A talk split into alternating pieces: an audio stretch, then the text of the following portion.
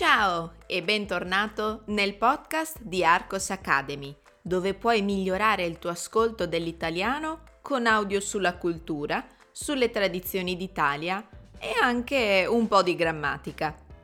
Io sono Susanna, insegnante e fondatrice della scuola di italiano online Arcos Academy, e ti ricordo che sul mio sito www.arcosacademy.com potrai trovare altri contenuti e bonus per te. E ora cominciamo il nostro ascolto.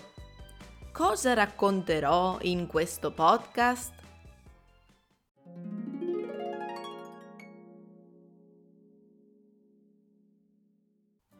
Dal secondo dopoguerra fino a oggi.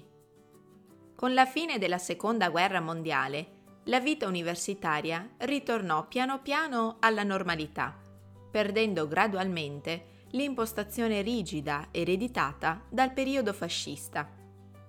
Il primo passo si fece con la nascita della Repubblica Italiana, 1946, la cui nuova Costituzione affermò il diritto alla libertà di insegnamento e di ricerca.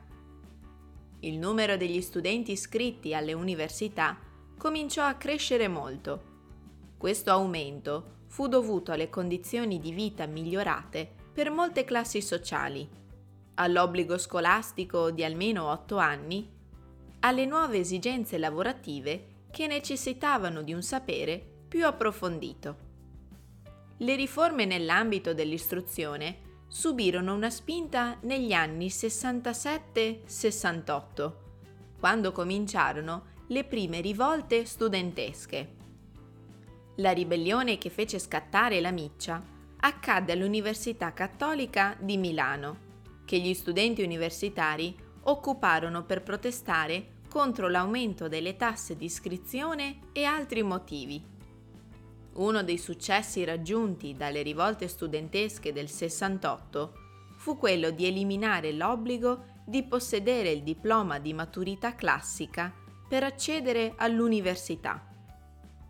Nei decenni successivi si ottennero, tra le altre cose, l'autonomia organizzativa, didattica e finanziaria degli atenei, la libertà di ogni ateneo a creare percorsi di studio che fossero adeguati alla realtà economica e sociale del luogo, pur rispettando alcuni criteri generali nazionali, la nascita del progetto Erasmus, che permette tuttora agli studenti di studiare in un'università straniera per un periodo che viene legalmente riconosciuto dalla propria università di origine. L'innovazione delle tecnologie e del web permise negli anni 2000 di accedere a università telematiche i cui corsi possono essere frequentati dagli studenti con modalità a distanza.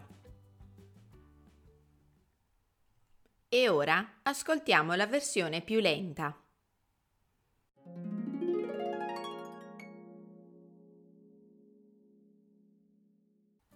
Dal secondo dopoguerra fino a oggi. Con la fine della Seconda Guerra Mondiale, la vita universitaria ritornò piano piano alla normalità, perdendo gradualmente l'impostazione rigida ereditata dal periodo fascista.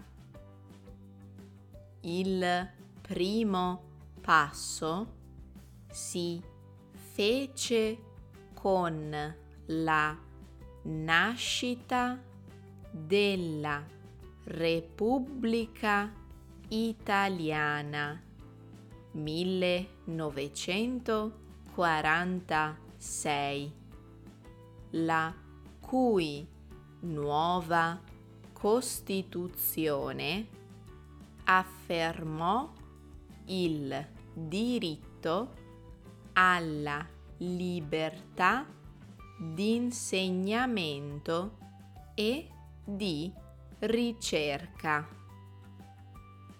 Il numero degli studenti iscritti alle università cominciò a crescere molto.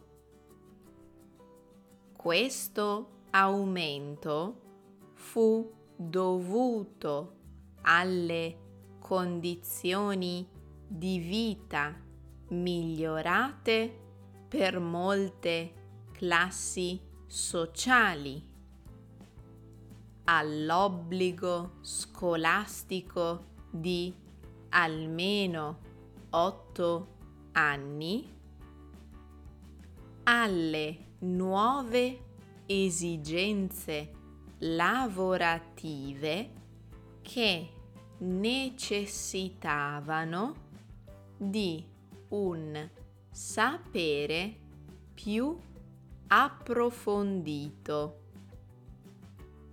Le riforme nell'ambito dell'istruzione subirono una spinta negli anni 67-68, quando cominciarono le prime rivolte studentesche.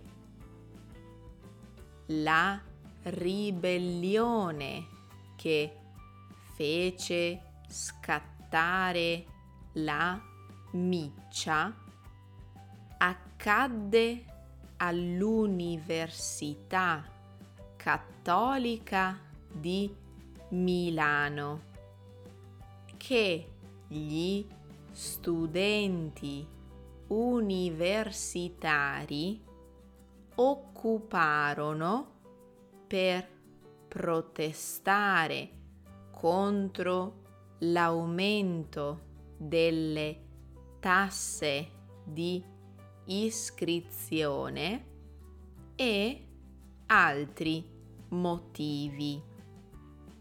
Uno dei successi raggiunti dalle rivolte studentesche del 68 fu quello di eliminare l'obbligo di possedere il diploma di maturità classica per accedere all'università.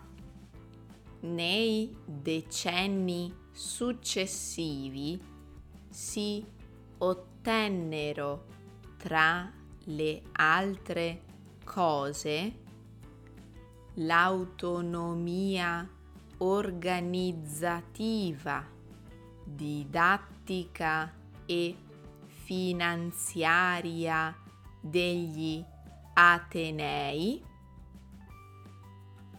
la libertà di ogni ateneo a creare percorsi di studio che fossero adeguati alla realtà economica e sociale del luogo, pur rispettando alcuni criteri generali nazionali.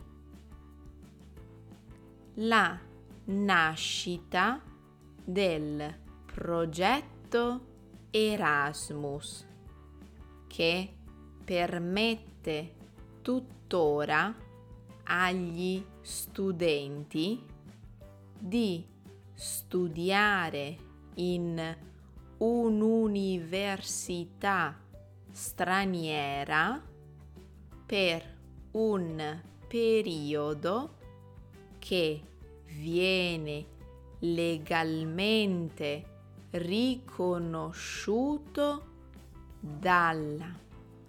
dalla propria università di origine. L'innovazione delle tecnologie e del web permise negli anni 2000 di accedere a università telematiche, i cui corsi possono essere frequentati dagli studenti con modalità a distanza. Prima di salutarci, rispondiamo alle domande. Domanda numero 1. Cosa assicurò la nuova Costituzione italiana? Domanda numero 2. Cosa successe nel 68? Domanda numero 3. Quali sono i successi più recenti in campo universitario? Ti è piaciuta questa puntata? Fammelo sapere con un feedback o un commento. Vuoi controllare i tuoi progressi in italiano? Ho preparato un test di italiano nel mio sito www.arcosacademy.com. Provalo! Noi ci rivediamo la prossima settimana!